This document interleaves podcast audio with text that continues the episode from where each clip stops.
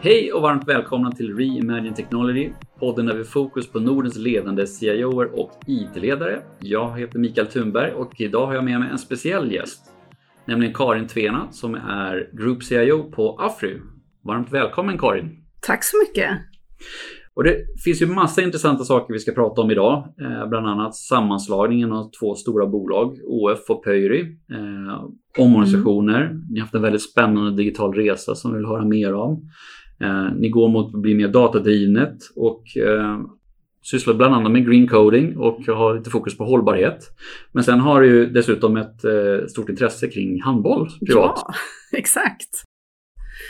Eh, kan börja i den änden. Jag är, är, precis nybliven ordförande för Täby handbollsklubb så det, det är ett eh, nytt engagemang som jag har tagit på mig. Så det, det känns otroligt spännande och lärande, utvecklande, att få lite få testa sina ledaregenskaper i, i ett nytt sammanhang. Och det är väl lite så som jag är som person också, att jag, jag gillar att testa på nya saker, lära mig nya, eh, ja, lära mig att hantera nya situationer och kasta mig ut så att säga i, i nya situationer, sånt som är lite utanför ens komfortzon.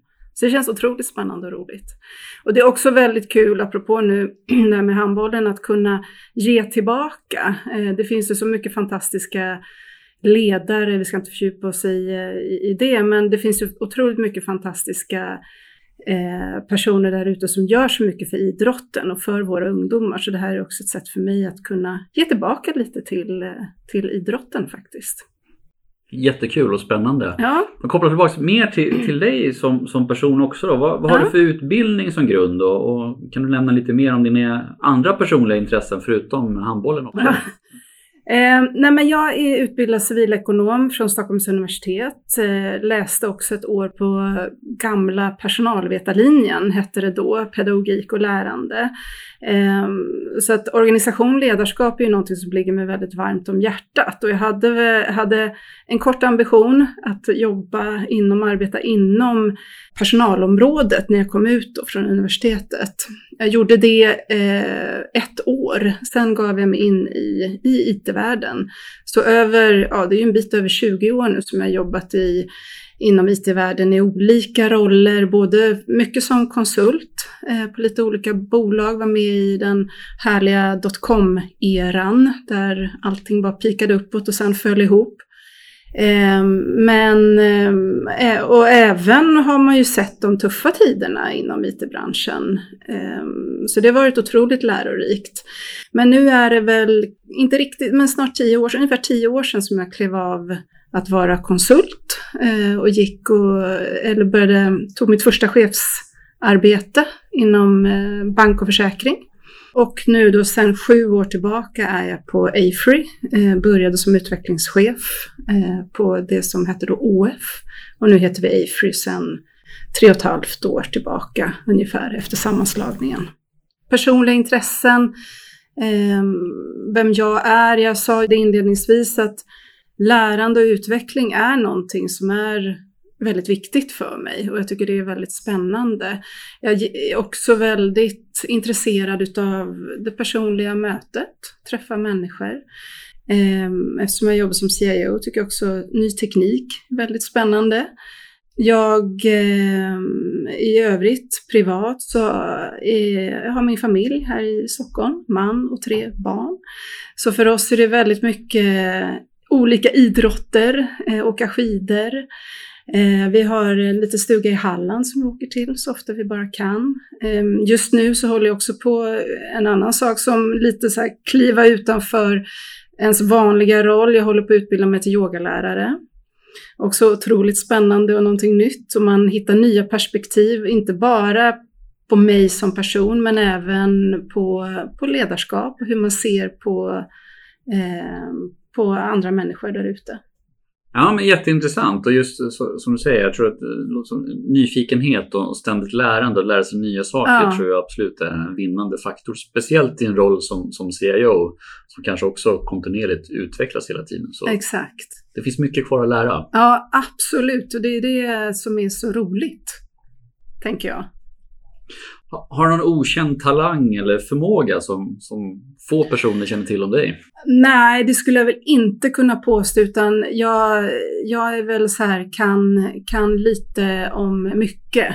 Det, det är väl lite så jag skulle beskriva mig och det, det är ju lite, det är så också som, som det blir när man har den här typen av roll, så om man nu relaterar till sin arbetsroll. Eh, som CIO så gäller det ju, för teknik är ju så otroligt brett, så det gäller ju att kunna lite om allting som pågår i den, i den stora leverans som vi har till vår organisation i AFRY. Eh, så det, det, är väl kanske ingen jättetalang, men det är väl...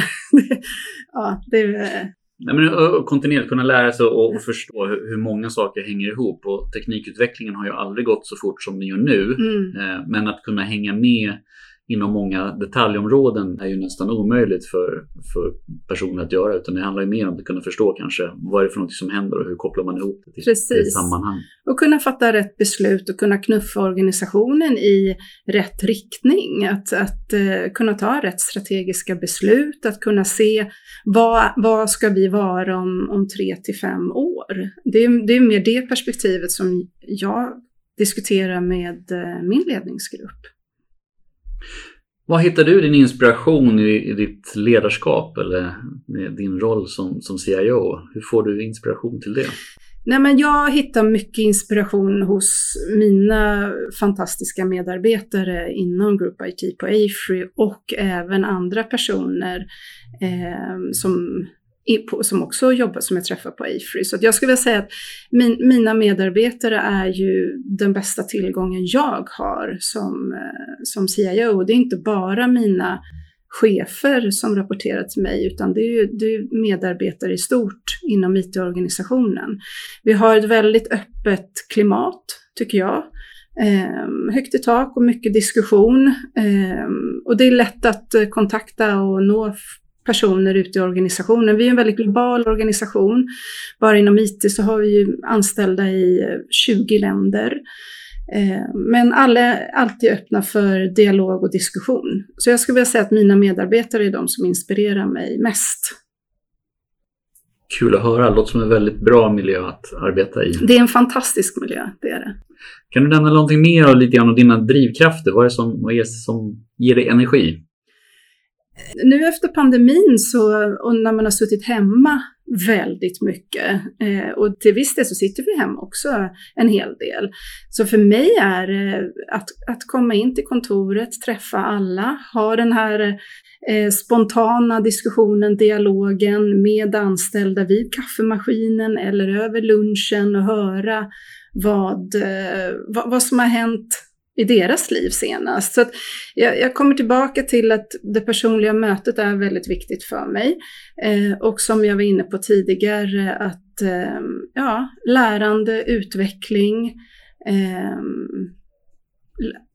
ja, jag skulle säga att det lärande och utveckling eh, är, är, min stora drivkraft. Att inte, att inte så att säga stå still Tittar vi tillbaka på din karriär som du nämnde, du har ju en eh, väldigt intressant eh, karriär både som konsult och, och linjeerfarenhet, så verkligen sett båda sidor och det perspektivet. Eh, om du tittar tillbaka på din karriär, då, vad, vad, var det som fick dig att eh, göra det vägvalet, att byta från en konsultkarriär till en, till en linjekarriär istället? Mm. Och jag har gjort, jag började ju som i linje, gick till konsult och sen så var jag en kort tag i linje också. Eh, och så gick jag då till konsultlivet igen och det var väl den längsta stunden jag stannade då i åtta år på det bolaget jag var. Och det har väl varit, först hade jag en längtan att komma tillbaka till konsultlivet för jag trivdes väldigt bra som, som konsult och tyckte det var väldigt dynamiskt. Man fick träffa mycket olika företag, lära sig olika branscher. Eh, så då, då tyckte jag det var spännande med konsultlivet. Men när jag hoppade av konsultlivet så att säga, då var det ju för att jag ville testa på att vara ledare. Eh, testa på hur det var att eh, leda personer i, eh, i en daglig eh, verksamhet. Så det var, det, det var framförallt det som, eh, som gjorde att jag då hoppade på det här arbetet inom bank och försäkring. Och även skulle jag vilja säga att jag drivs ju väldigt mycket av att leda i förändring. Så det var väl lite det som jag också drevs utav, att, att eh, hoppa på där. Ehm, sen att gå, gå vidare då till AFRY eller OF som vi hette då, ehm, det var väl också ett ganska lätt beslut att eh, komma till ett stort internationellt bolag som, som AFRY är idag och OF till viss del var då också.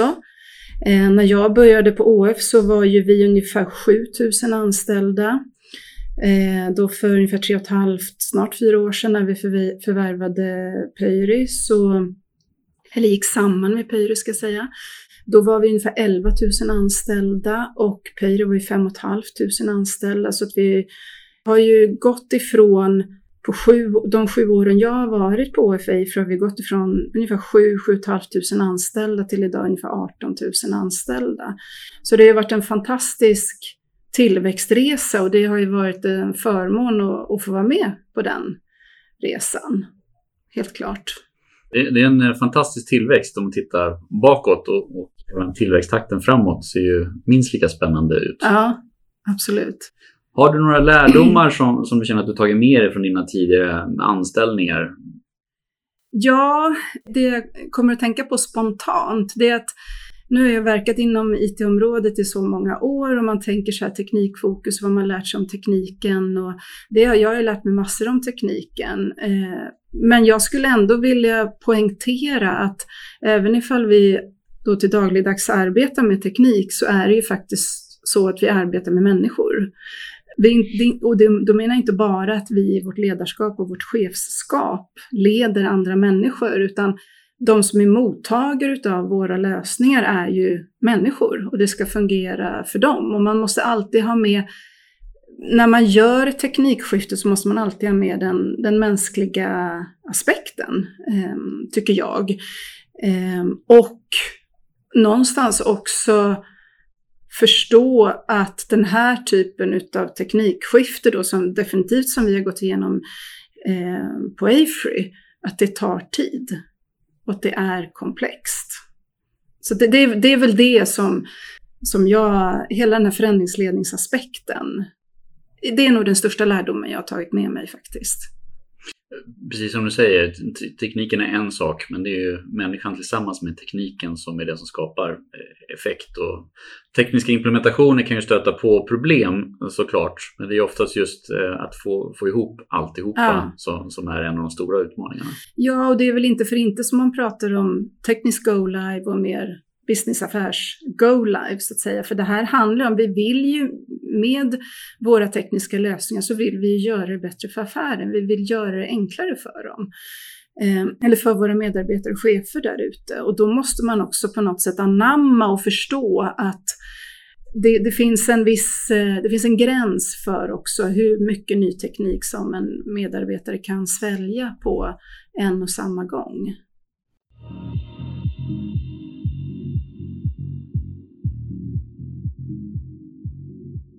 Och nu vet vi betydligt mer om dig. Ja. Eh, jätteintressant. Men vi vill höra om Afrey också såklart. Mm. Det finns massa intressanta saker att prata om där. Och du började där 2017 och mycket har ju hänt där sedan, sedan dess som du, som du berättar. Men kan du ge en liten kort bakgrund om, om Afrey som bolag för de som inte känner till er? Mm. Afrey är då ett internationellt ingenjörsföretag. Vi verkar inom teknik, design och rådgivning. Eh, och fokus för oss väldigt mycket nu är ju just att verka inom hållbarhet och digitalisering. Att eh, hjälpa våra kunder utvecklas, framförallt inom hållbarhet och digitalisering, för vi ser att det går ju hand i hand. Eh, vi är ungefär 18 000 medarbetare och vi verkar då inom områdena infrastruktur, industri, energi och digitalisering. Det mappar inte exakt mot våra divisioner, men det är på ett ungefär de områdena som, som vi verkar och sen så har vi då rådgivning också som, som en del in, inom AFRY. Ehm, som jag sa, vi har ju kontor i, i över 40 länder. Vi verkar i ungefär 100 länder. Eh, årsomsättningen uppgår till ungefär 20 miljarder svenska kronor. 75 procent av det, vi är störst i Norden såklart, Norden, norra Europa, så det står väl ungefär för 75 procent av vår eh, omsättning. Och vi har en ganska bra fördelning mellan privat och offentlig sektor skulle jag vilja påstå. Och i år firar vi faktiskt 127 år som företag. Så att det, det är ett gediget arv vi för vidare. Det är en häftig historik.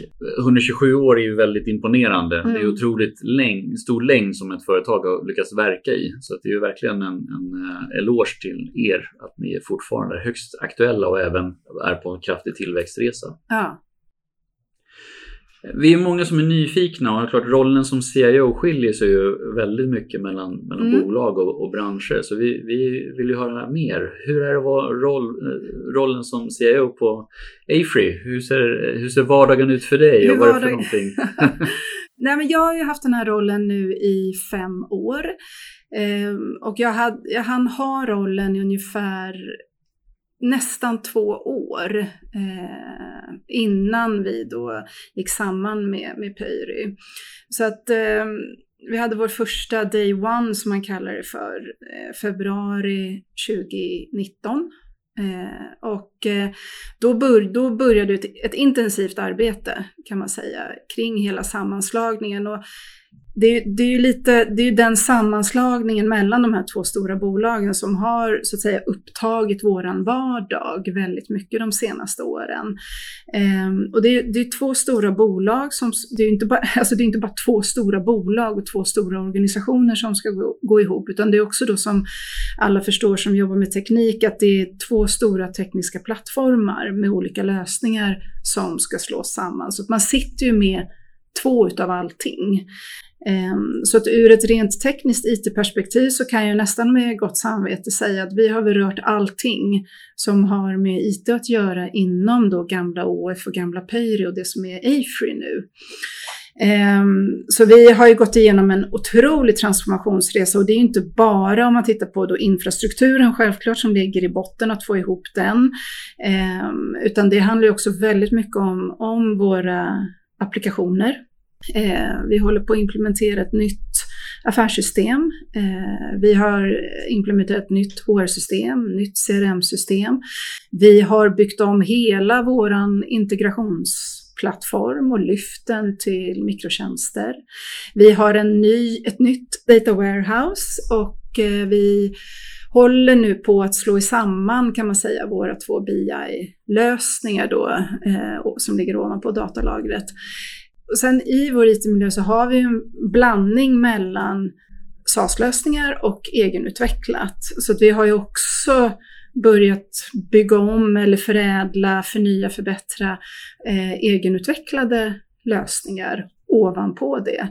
Eh, och sen har vi också ett nytt eh, ITSM-system för att supporta, stödja hela liksom, flödet genom, eh, genom vår IT-organisation kan man säga. Så det, det, är liksom snabb summering. Och sen ovanpå alltihopa så har vi ju då precis som alla andra företag tagit oss igenom pandemin som var 2020-2021. Så 2020, som vi sa, brann ju VPN-tunnlarna ganska hårt hos oss också. Så där handlade det väldigt mycket om att flytta hem. Vi flyttade hem 18 000 medarbetare. Ehm, så det, och det var ju, tack och lov så var ju våran IT-miljö, plattform förberedd för distansarbete. Så det har gått otroligt smidigt. Det har gått väldigt bra. Um, och det är vi ju väldigt tacksamma för. Och sen precis som, precis som alla andra företag så har det ju varit tufft. Eh, och vi ser, det ser inte ljust ut heller riktigt kanske för 2020, Alltså det ser ju tufft ut även 2023 vi är på väg in i en lågkonjunktur. Så det handlar ju väldigt mycket om att prioritera och se till att man gör rätt investeringar i sin plattform och att det är investeringar som håller eh, länge. Verkligen en jättekraftig förändring, som sagt, både ur ett organisatoriskt perspektiv och för, för människorna och individerna, men, men även eh, allt det arbete ni gjort med, med tekniken, ja. med, med konsolideringar och utbyten vad, vad, skulle du vilja lyfta fram som ni lyckats extra bra med eh, av, av alla de här sakerna som ni har åstadkommit? Nej, men det vi kanske inte riktigt har hunnit fokusera på ännu. Vi har varit väldigt duktiga på att få, få ut ny teknik, att implementera nya system, att eh, få få göra hela den här stora förändringen. Jag tycker ändå, givet att den här förändringen ur ett IT-perspektiv har gått väldigt snabbt. Vi har ju integrerat våra två bolag på på, tre, på mindre än tre år. Eh, så det, där har det ju faktiskt gått väldigt bra och väldigt snabbt. Och jag tycker vi har fått ihop vår IT-organisation på, på ett förtjänstfullt sätt. Vi är en väldigt, vi är ganska, vi är en effektiv eh, IT-organisation. Eh, det vi fokuserar väldigt mycket, och vi har, vi har fått en skalbar leverans. Så, och i, i och med det så är den ju också kostnadseffektiv. Så det, det, tycker jag är någonting vi har lyckats eh, väldigt väl med. Så det vi, och innan vi förvärvade, eller gick samman då med Pöyry, eh, OF har ju en tradition, eller hade en tradition och har fortfarande, av att förvärva mycket bolag. Så, och där var vi ju inne på en form av konsolideringsresa. Och den resan tar, plockar vi upp nu igen. Så det är, det är ett stort fokus för oss att fortsätta konsolidera så att vi blir mer, vi har våra tre ledord för IT, Secure, Scalable och Unified, så att vi blir enhetliga för då kan vi vara skalbara och för att vi ska kunna vara säkra eh, så måste vi också vara enhetliga. Det är väl lite så vi ser på det. Så att jag tycker ändå att vi, givet den höga förändringstakten, så tycker jag vi har lyckats med att få ihop och hålla ihop leveransen på ett eh, väldigt bra sätt. Och sen så ovanpå har vi ju lagt då den här pandemin som vi alla har kämpat oss igenom. Och det handlar inte bara ur ett finansiellt perspektiv utan det handlar också om att ja, motivera medarbetare, se till så att alla kan jobba hemifrån och eh, också se till så att alla mår bra. Så det tycker jag också är, känns skönt att vi har tagit oss igenom på, på ett bra sätt. Har ni hunnit fundera och reflektera lite grann över vad, vilka var de här kritiska framgångsfaktorerna som ni fokuserar väldigt mycket på eller som, som ni har, har arbetat med under de här perioderna för att lyckas med, med allt det där? Om, om man tittar på, på, på Group IT då specifikt så gick vi ju väldigt mycket in i ett leveransmode. Att vi, vi, nu skulle vi liksom leverera Eh, vi stod ju lite så här och stampade och tyckte att men nu vill vi börja jobba.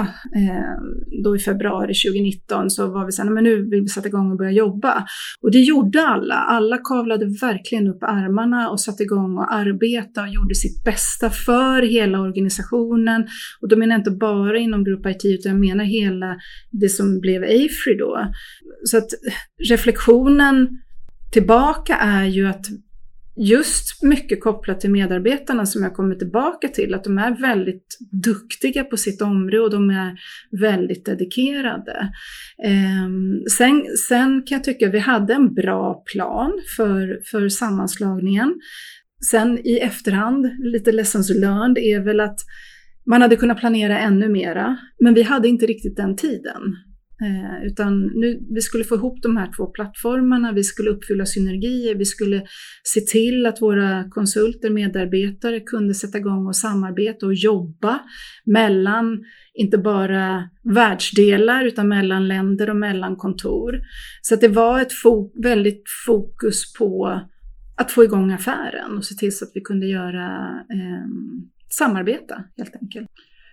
Titta på, på nästa ämne. Eh, digitalisering är ju definitivt någonting som alla pratar om. Men det är otroligt olika fokus. Det betyder ju nästan till allt eller ingenting beroende på vem eh, man pratar med eller i vilket forum eh, och så vidare. Många pratar om automatisering av processer. Vissa pratar om integration av kunder och leverantörer in i digitala flöden och system. Vissa pratar om IoT eller Analytics. Eh, vissa fokuserar på nya digitala affärer och tjänster och produkter eller nya möjligheter.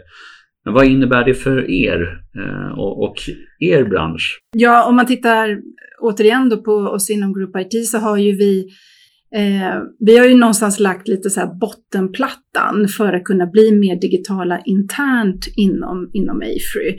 Så det är ju definitivt någonting som är högt på agendan och någonting som vi vill arbeta mer aktivt med. Att börja mer tror att det finns otroligt mycket tids och effektiviseringsvinster att göra där ute genom just som du säger automatisering och att applicera ny teknik.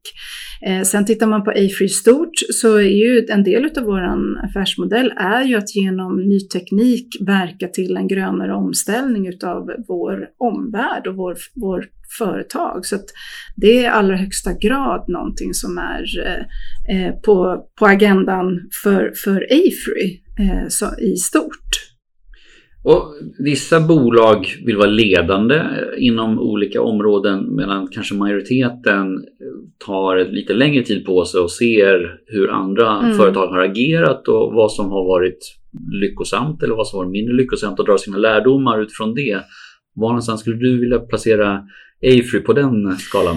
Nej, men jag, absolut att vi, vi är ledande på hela den digitalisering och omställningsresan. Det, det, jag menar, nu är det ju återigen en klimatkonferens eh, här i Egypten där fokus på, den, på omställning till eh, eller hela klimatomställningen är i fokus. Eh, så där är ju vi, vi är ju med och hjälper våra företag där och det är ju någonting som vi bara gör mer och mer utav. Och vi ser ju att vi ser också där att det, med hjälp av digitalisering så är ju det en, en drivkraft att omvandla samhället till en, eh, ett mer hållbart samhälle. Och vi ser också att då energiproduktion med just fossila bränslen måste ersättas med rena energikällor.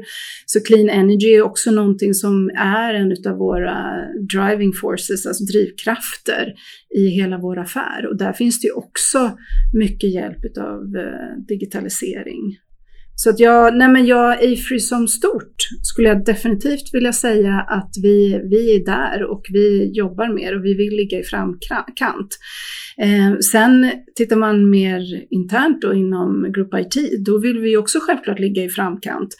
Eh, men det är en balansakt mellan hur mycket hinner vi med och hur mycket har vi råd med och Eh, hur mycket efterfrågar affären.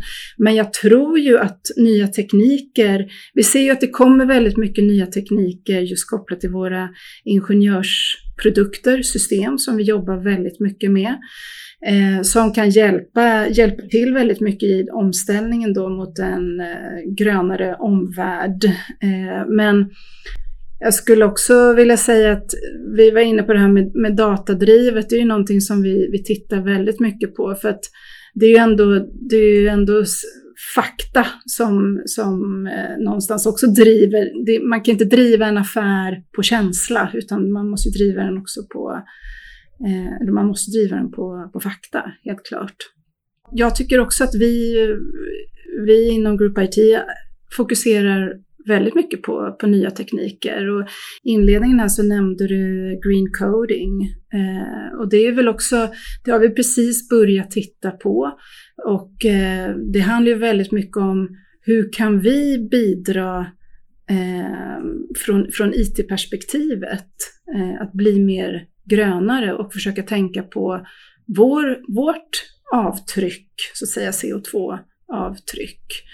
Eh, och det, det, kan ju vara enkla saker i hur man kodar, eh, hur vi lagrar data. Den, den typen av diskussion har man ju inte riktigt haft tidigare utan man pratar väldigt mycket om att digitalisering är en möjliggörare för en grön omställning och det håller jag absolut med om.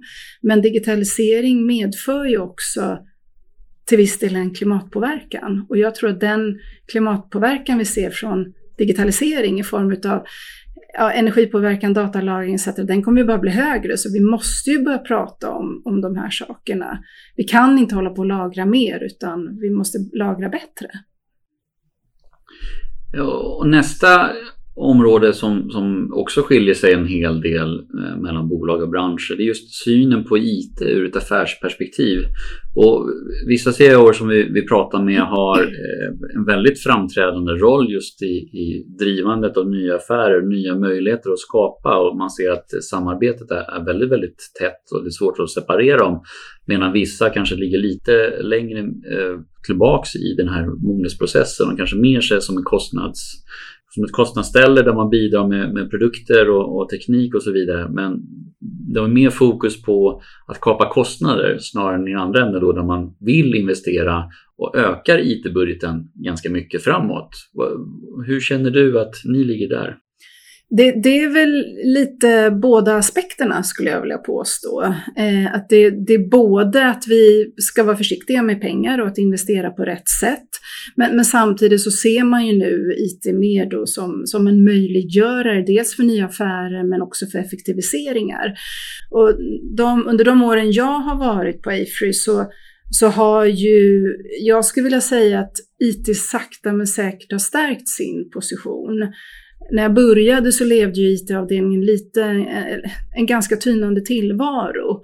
Ehm, och jag tror, och det är väl delvis drivet utav digitaliseringen vi ser i omvärlden och behovet utav ny teknik. Men det handlar ju också om att vi successivt har lyckats också positionera oss internt inom bolaget och att få upp, börjar mer aktivt få upp IT-frågorna på, på agendan eh, i, hos högsta ledningen. För man ser ju att det, det, är en möjliggörare samtidigt som att det jag brukar säga att IT blir inte billigare. Vi, vi, det, vi kan bli mer skalbara men det blir oftast inte billigare.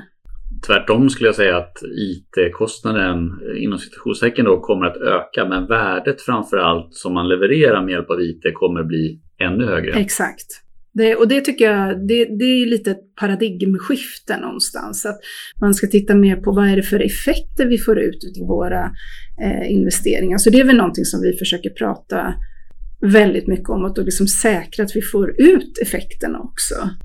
Ehm, vi, vi, gör ganska mycket stora investeringar men vi ser ju att det, det leder ju också till att vi får, jag var inne på våra tre ledord och det leder ju definitivt till att vi får en säkrare miljö men det leder ju också till att vi får en mer enhetlig och skalbar miljö och leverans. Så det är, det är mycket av de effekterna och det visar sig ju till syvende och sist också i, i monetära mätetal. Och som du beskriver, ni har gjort verkligen hjärt och lungbyte och, och det är ju klart, det är en resa som inte blir färdigt bara rakt upp och ner då. Men, men tittar man, har ni några andra strategiska initiativ framåt eller fokuserar ni mer på att fortsätta att landa alla de här förändringarna som ni, som ni har gjort här och nu? Ja, det, det, är en, det är några små initiativ framåt, men jag skulle vilja påstå att Eh, vi, som du sa, vi har gjort i princip hjärt och lungbyte. Nu, nu handlar det ju om att få ihop det handlar, ja, för, för min del så handlar det väldigt mycket om att få ihop hela stora leveransen nu och alla de förändringar eh, som vi har gjort. Så att eh, konsolidering någonstans är väl det jag skulle vilja gå mer mot. Samtidigt som det trycker på kring förändringar och förbättringar. Men lösningen är ju oftast inte att implementera ett nytt system, utan lösningen kan ju vara att ändra en process eller eh, använda ett befintligt system på ett annat sätt. Eller, ja, det, det finns andra lösningar än att trycka in nya system, för det leder oftast till ökad förvaltning, ökade licenskostnader etc. Mer support. Och då har, sitter vi där. Så det, det, är de här aspekterna som, som vi tittar, vill titta mer på då.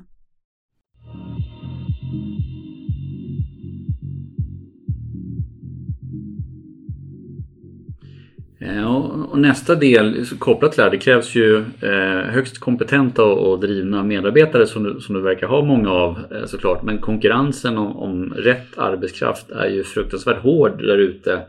Och även om det är en del makroperspektiv som kanske gör det lite svårare. Men hur, hur konkurrerar ni om arbetskraften och hur jobbar ni aktivt med att vara en attraktiv arbetsgivare? Och ser ni employee experience perspektivet, speciellt när ni är så utspridda. Alltså, hur arbetar ni kring, kring det och ge medarbetarna ett perspektiv som, som Afree trots att ni är globala? Mm. Nej, men hela medarbetaraspekten är ju extremt viktig för, för Afri i alla länder och alla marknader vi verkar på. Det är våra medarbetare som, som är vår affär och som, som är vårt företag. Så det jobbar vi väldigt aktivt med. Och jag skulle vilja säga för, för en ung ingenjör som, som går ut från universitet eller högskola. Eh, jag tror en av fördelarna att jobba eh, på AFRE är att även fast vi är 127 år gamla så, så, så, tycker jag att vi är ett väldigt modernt och ändå jag menar vi är 18 000 anställda, men jag tycker vi är ett modernt och snabbfotat företag. Och det finns alla möjligheter till att utvecklas och jobba inom olika branscher. Det är ju en, en av de stora fördelarna att, att jobba eller arbeta som, som konsult. Inte bara det att du kan få jobba i andra länder, du kan jobba i olika branscher, du kan få jobba med de allra senaste teknikerna. Du får jobba och du får jobba, du får arbeta med att bidra till ett bättre samhälle om man nu ska om man nu ska bli lite mer filosofisk, för det är, ju, det är ju verkligen det vi vill på, på AFRY. Ehm, det, där tycker jag våra chefer inom AFRY gör ett eh, fantastiskt arbete. Sen är det ju precis som du säger, det är ju otrolig konkurrens om arbetskraft och specifikt ingenjörer. Och då är det ju inte bara, nu menar inte jag bara dataingenjörer, eh, utvecklare etc. utan även ingenjörer från våra tekniska högskolor. Så det, det är någonting vi, vi arbetar väldigt aktivt med. Hur, hur hanterar ni situationen med sagt, att arbeta på distans eller på kontoret? Och, eh, har ni hittat en, en, bra balans där, där man fortfarande engagerar medarbetarna? Ehm? Mm. Jag tycker vi har hittat en väldigt bra balans, både inom AFRY stort och specifikt inom Group IT. Eh, vi vill ju snarare hitta eh, vi vill gärna att våra medarbetare kommer till kontoret av egen fri vilja. Vi kommer inte påtvinga dem så att säga att, eh, att vara. Vi ser gärna att man är på kontoret två dagar i veckan för som jag sa, eh, vi, vi tror på det personliga mötet.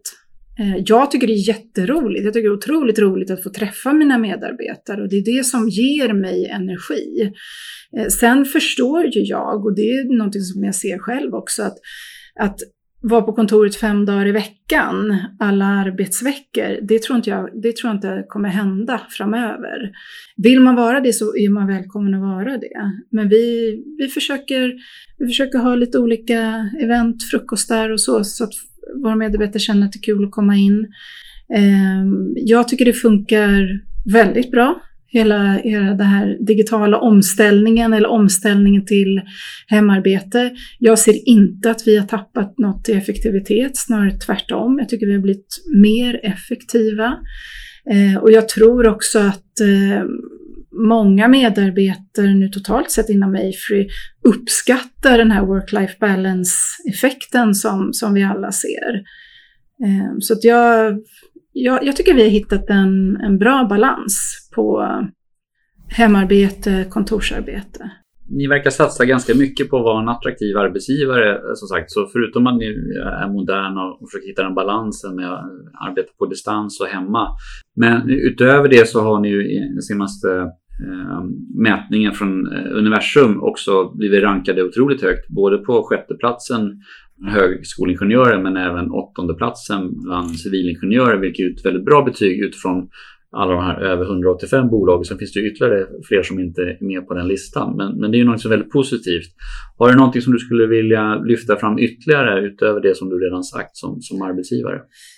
Vill man arbeta i en global kontext då är Afry rätt företag. Eh, sen, är, sen är det, menar, vi, vi är väldigt stora med 18 000 medarbetare, så det, men jag tycker ändå att eh, både, både från högsta ledningen men även våra chefer får ihop det på ett väldigt bra sätt och eh, vår, vår ledningsgrupp är ju väldigt synlig i korridorerna i Solna, även fast en del av dem inte sitter i Solna. Eh, så det, det tror jag också är att det finns en närhet det är kanske inte alla som upplever att det finns en närhet till högsta ledningen, men de har ändå närhet till sina chefer och de har en gemenskap i, i sin grupp. Så den, den delen tror jag är väldigt viktig och den tror jag, den vet jag att man jobbar väldigt mycket med. Men sen tror jag också att är du ingenjör, då, då gillar du ju oftast teknik. Och du får, du får komma till ett tekniktungt företag som jobbar med tekniska lösningar hos sina kunder. Och det är väl lite det alla unga ingenjörer drömmer om, tänker jag. Finns det avslutningsvis några tips eller idéer som du skulle vilja dela med dig av till andra CIOer och, och IT-ledare? Ja, jag har varit inne på det lite tidigare och jag tror att det gäller ju framförallt eh, om man tittar på den här stora sammanslagningen som, som vi har varit igenom, att man ska inte underskatta komplexiteten när man, stå, när man slår samman två sådana stora företag. Och jag sa det att man ska lägga en bra plan. Jag tycker man ska fokusera väldigt mycket på sin arkitektur, att den finns på plats, eller tänk kring den så att man vet vart man ska styra. Så hela den här tekniska delen eh, och med hårda bitarna i en sammanslagning det tror jag man tänker på, man lägger bra planer för det. Men det, det som oftast glöms bort är ju faktiskt den mer mänskliga kulturella aspekten. Att det är, även fast oftast är det ju när två bolag går samman så, kom, så är de ju i samma branscher, och, för det är ju därför de går samman. Men det är ju oftast två organisationskulturer också som ska gå samman. Så den biten eh, tycker väl jag att man, man ska fokusera extra mycket på. För så, som jag sa, det är ändå människor som, eh, som man arbetar med och som man ska få ihop och som man ska få arbeta tillsammans. Så det, det skulle jag vilja säga att den, det är den, i en stor sammanslagning att man inte glömmer den kulturella aspekten. Ja, men det är också väldigt kloka tankar och idéer och, och emellanåt så ur ett kostnadsperspektiv så väljer man ibland att minska eller ta bort den här förändringsledningsbiten. Men oberoende om du budgeterar för den eller inte så kommer man ju behöva hantera den på ett eller annat sätt. Så att antingen man då proaktiv, precis som du är inne på, att man tänker på det och man gör det på kanske mer planerat och genomtänkt sätt alternativt att man har då mer reaktivt och, och eh, lösa de saker som, mm. som uppstår. Mm. Vilket sällan blir billigare över, över tiden. Ja, för det, det uppstår ju konflikter. Det, det är människor vi har att göra med och det uppstår konflikter. Så det, det måste man ha med i beräkningarna när, när man går in i den här sån här stor transformation då som vi har varit igenom. Och det är därför som jag tycker att det handlar väldigt mycket om också att ha bra chefer på plats. Det börjar med ledarskapet, att arbeta med ledarskapet. För att om inte ledarna går i framkant och går i bräschen och står bakom förändringen så, så kommer det vara svårt att få ut det till medarbetarna. Stort tack för att du har varit här idag och delat med dig av din erfarenhet och dina insikter i din vardag. Tack för att jag fick komma. Tack för att du har lyssnat på Remanaging Technology, en podcast producerad av Sofigate och vi återkommer med ett nytt avsnitt inom kort.